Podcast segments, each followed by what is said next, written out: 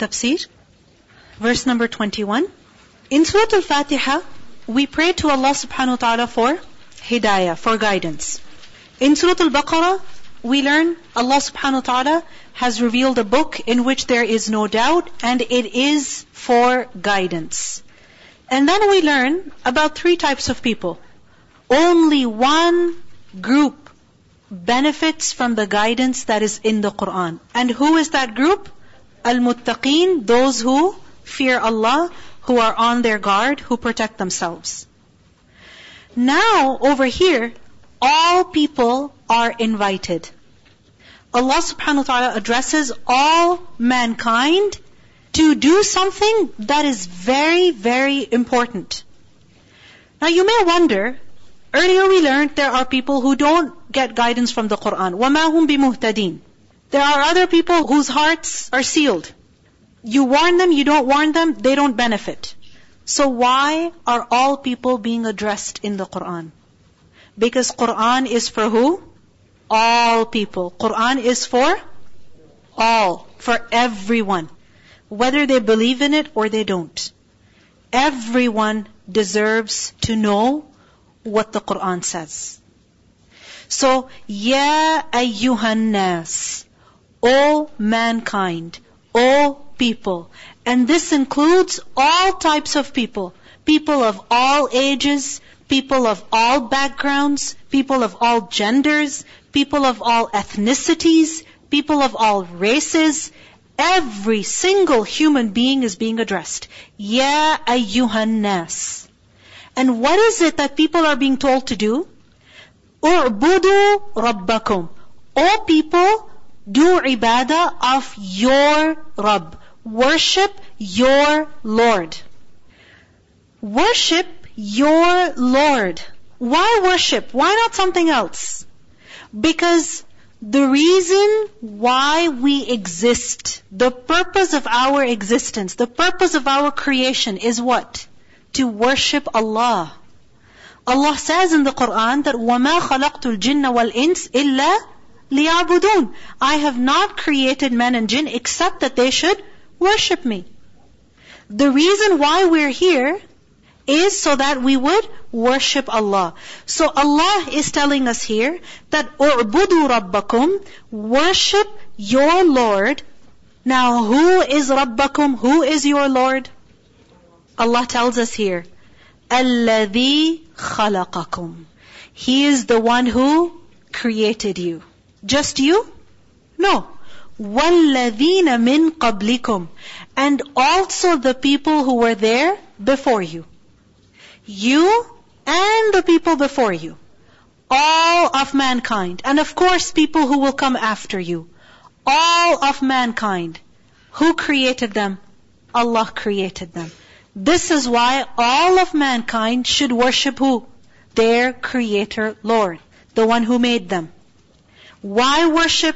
لَعَلَّكُمْ تَتَّقُونَ In order that you have taqwa. Or in order that you may save yourselves.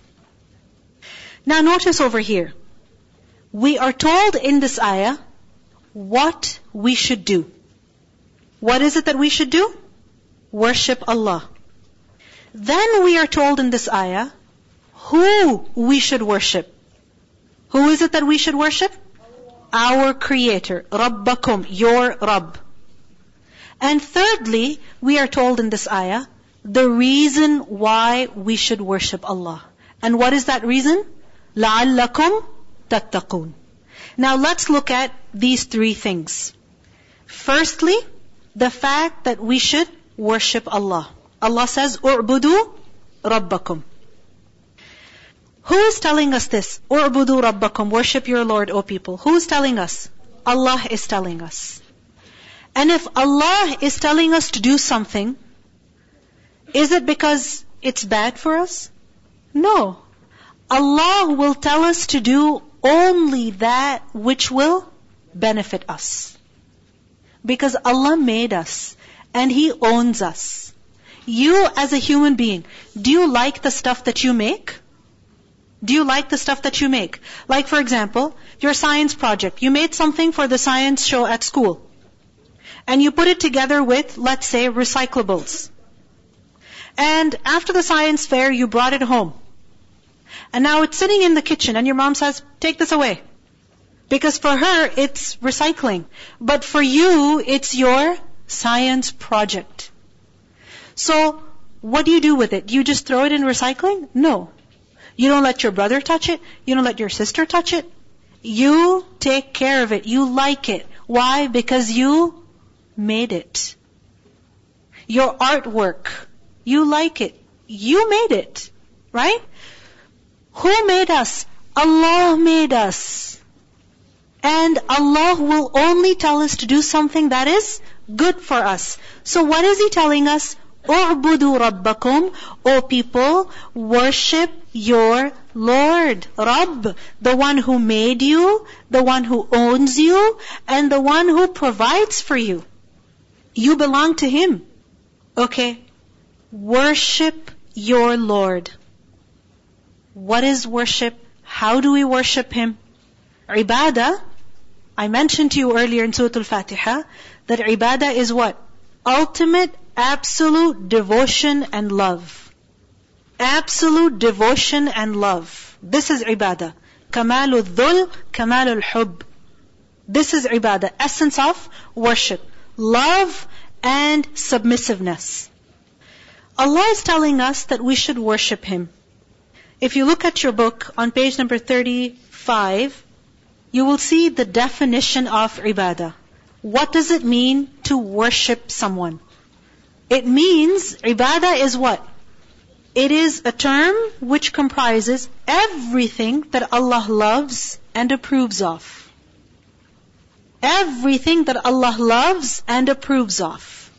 So Allah is telling us that we should do something that He will like. Something that He approves of. Remember, there's two types of ibadah.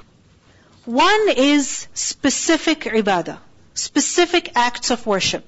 Like for example, salah, zakat, hajj, umrah, dhikr. These are specific. But then there is general ibadah also.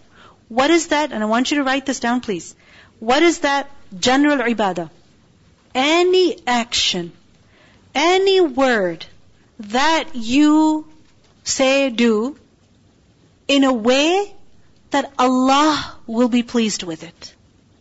You do it for Allah, and you do it in a way that will please Allah. Then even that action will become ibadah.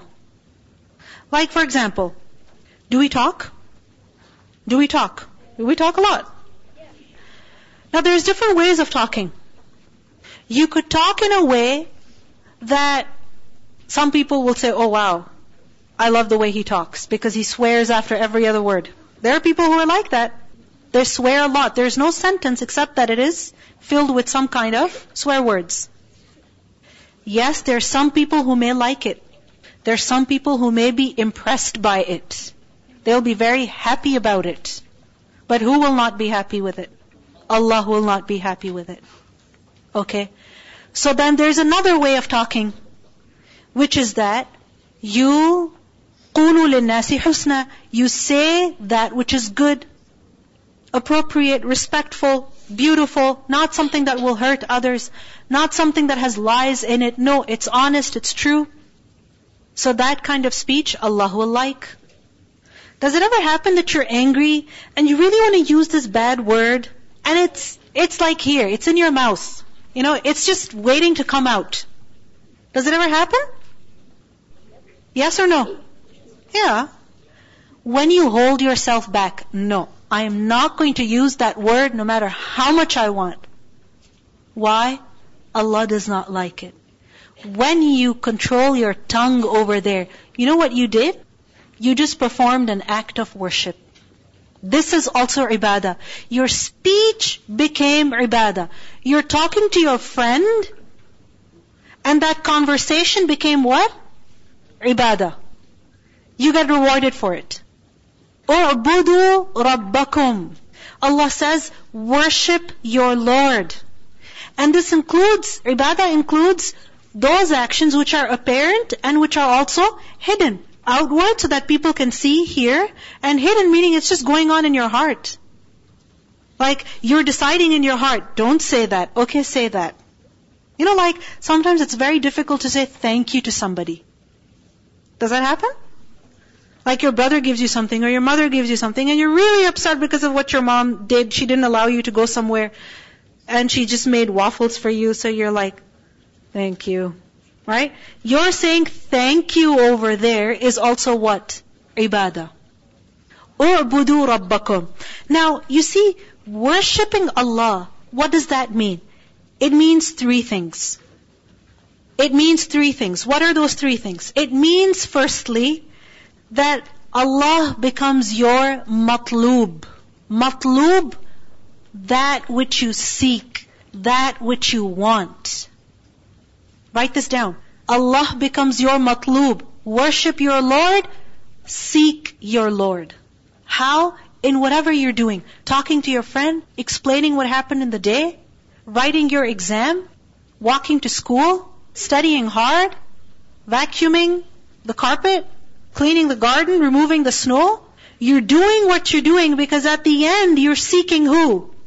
You're seeking who? Allah.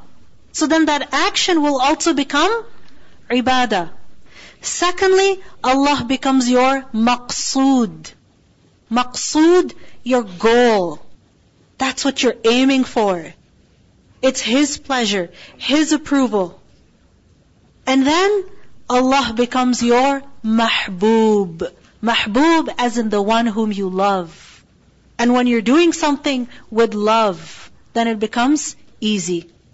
So all people, u'budu rabbakum, worship your Lord, because only then can you be at peace. Only then can you relax. Only then can your life make sense. Otherwise, you'll be a big mess. It'll be so hard to deal with people. It'll be so hard to go with life's difficulties. So worship your Lord. And why worship your Lord? What's the reason? The second thing we were going to discuss after ibadah is what? The one whom we worship. He is who? الذي خلقكم والذين من قبلكم. He's the one who created you and He created the people before you. What does that mean? You wouldn't be here if Allah didn't make you. You wouldn't have anything if Allah didn't give you. So when whatever you are, whoever you are, whatever you have is because of Him, then what does it mean? What should you do?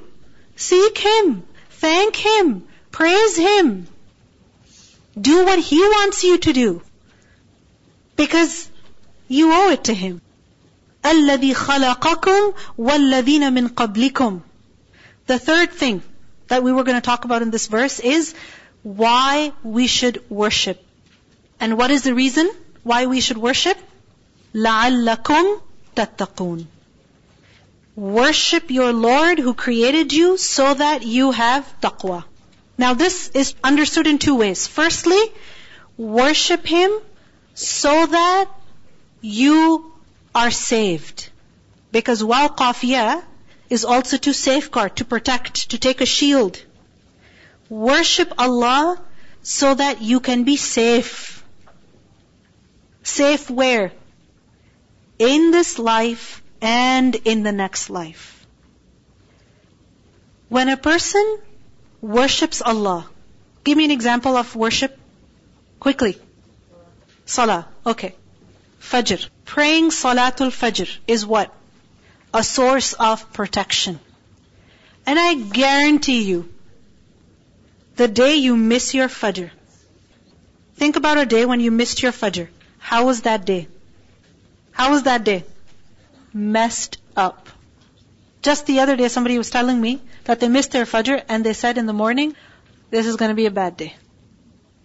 Things are not going to work out. And really, they did not work out. When you pray Fajr, you are in Allah's protection. You know that? When you worship Allah, you are protecting yourself. And if you don't worship Allah, it's like you are putting yourself in danger. So worship Him in order that you may be safe in this world and in the next life. In the next life that you're safe from the fire of hell. One of the first things we're going to be asked about is what? Our prayer. Isn't it? Our prayer is one of the first things we're going to be questioned about. So worship Him so that you may be safe. The second meaning of this is that worship Him so that you have taqwa. Remember taqwa? What is taqwa? Yes. Piety. What does that mean? The state of alertness, where you're conscious, you are very careful about what you're saying, what you're doing, where you're going. Remember, you're walking through a path that is surrounded with thorny bushes. Right? Now, has it ever happened that maybe in soccer you've seen there are kids who are very good at, you know, kicking the ball and going around other kids, and there are other people who are just constantly bumping, falling. They kick here, but they actually kick there. Happens, right? Maybe it happens with you. You're kicking the ball and you're like, it's supposed to go there, but it actually goes the other way. Now, one is a person who doesn't know, and the other is a person who knows. Is there a difference in how they play soccer? Is there a difference? Whose team do you want to be in? People who know how to play soccer, right? And those who don't, you're like, no, no, don't be in my team. Be in the other team so that I can beat you. Now, when you worship Allah, your taqwa increases. Your sinometer, alright? Every person has a sinometer inside. You know what that means? Your heart tells you, this is a sin, this is wrong, don't do it.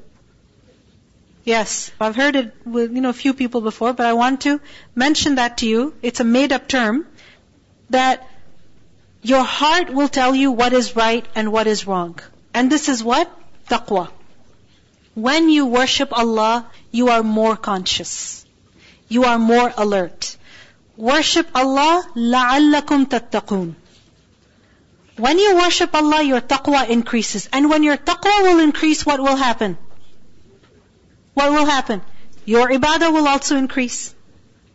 Now, why is it necessary to have taqwa? لَعَلَّكُمْ تَتَّقُونَ Because it's too important. I mean, in the Quran, Allah says that Jannah, paradise, is u'iddat lil muttaqeen. It is prepared for those who have taqwa. So if we want to make it to paradise, what do we have to do? What do we have to do?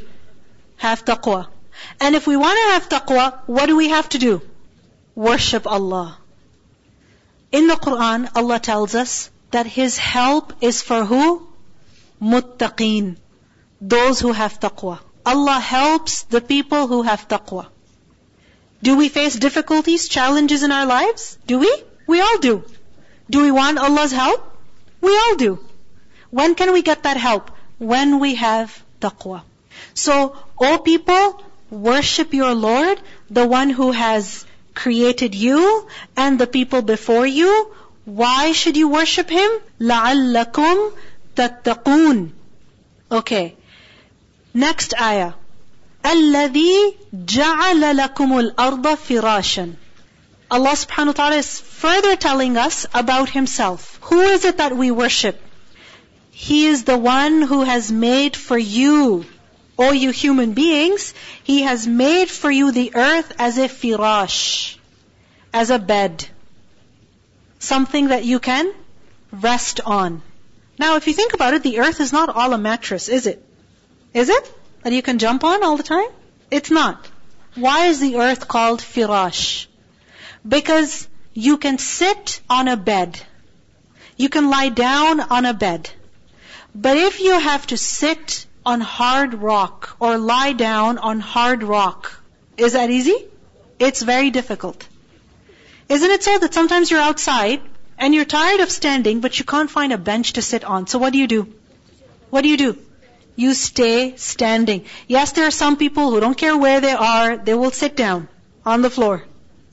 And it's kind of gross because sometimes they'll sit in places where you don't even want to put your shoe on. But people will sit there. Kids will. You know, they're throwing a tantrum and they'll just lie down wherever they are. Maybe in the middle of the public bathroom. Anyway, There are places that you can sit on, there are other places that you cannot sit on. When Allah calls the earth a bed, what does it mean? That it's a place where you can live comfortably. You can settle. You can dig. You can farm. You can build. You can live. You can inhabit. This is how the earth is. And isn't it like that? Look at how fast the earth is moving. You don't even feel it. You don't even know probably. Right? But is the earth moving? Around the sun? Is it? Is our galaxy moving in space? Is it? Constantly moving. But we don't even feel that movement. Think about all the stuff that's inside the earth. What's inside? In the core of the earth? Lava. When earthquakes happen, why is it so? Because the plates are moving and there was a bump somewhere and that caused an earthquake, a tsunami. And look at the disaster that happens. But with everything inside the earth, it's amazing how we can live so peacefully. We can build, we can travel, we can walk, we can sit, we can sleep. It's amazing. So who provided this home for you? Allah did. الذي جعل لكم الأرض فراشا and then sama and the sky above you as a bina'an, as a ceiling. As a ceiling. Now, the ceiling doesn't mean that it's like ceiling like it's made of wood or it's made of bricks or something. No. I mentioned to you bina is something that is built, a structure, a solid structure. And what this means is that the sky is not just empty space above us. No. It's a solid structure. Yes, we don't see those forces, but they exist. I mean, think about it, gravity. Do we see it? Do we see it? Yeah, you just dropped your pencil, what happened? It fell to the ground. That's gravity, right? Now, think about it.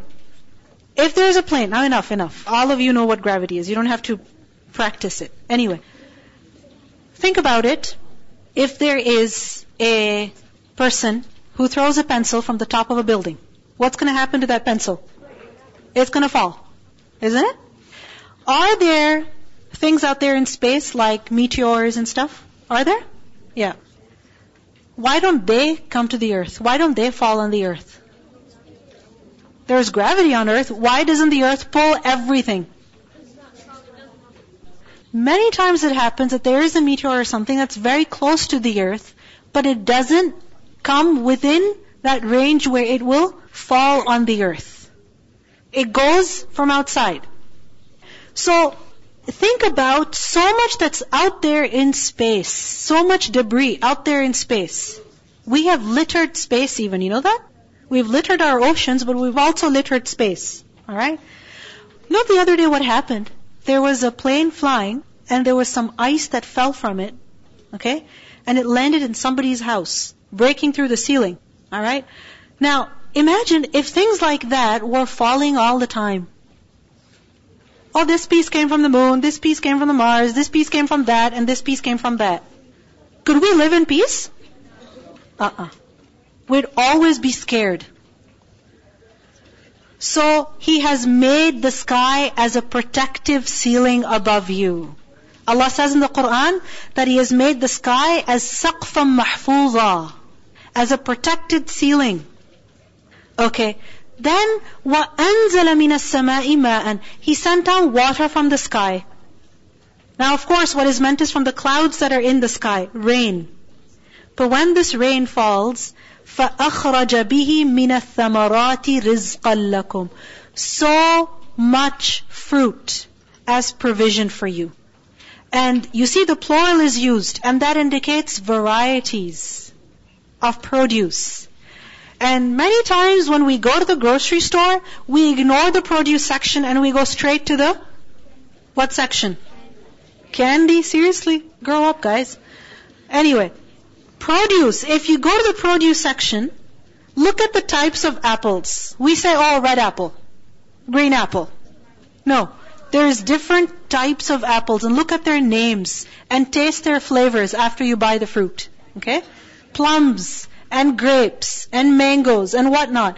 And not just sweet, but sour, not just fruit, but also vegetables and grains. All this variety Allah has provided as provision for you. Imagine if we had to get food from somewhere in space. It wouldn't be possible for us. The earth is our home and our provision is also where? Where? In the earth. Who provided all of this? So that we could live on earth. Allah did. So when this is the case, that Allah alone made you, Allah alone created this home for you, and Allah alone provides you here, whatever that you need, then what should you do? فَلَا تَجْعَلُوا لِلَّهِ أَنْدَادًا وَأَنْتُمْ تَعْلَمُونَ Do not set up rivals for Allah while you know. Do not worship others along with Allah. I mentioned to you that nid is who? An equivalent. No one's equal to Allah. No one is even near being similar to Allah. No. Allah is unique. He alone created, alone provided. So then you should worship who? Allah alone. فَلَا تَجْعَلُوا لِلَّهِ أَنْدَادًا وَأَنْتُمْ تَعْلَمُونَ So what's the summary then? What's the summary? Tell me one line. One point. What do we learn from these verses? What is Allah telling us? Allah is telling us here what we should do in our lives. And that is worship. Then the question is, who do we worship? Who is that? The one who gave everything to us. And then, why worship? لَعَلَّكُمْ تَتَّقُونَ In order that you may be saved and in order that you develop taqwa. Now in the next verses we will learn about the Prophet sallallahu Because the kalima shahada is what? La ilaha illallah Muhammadur Rasulullah.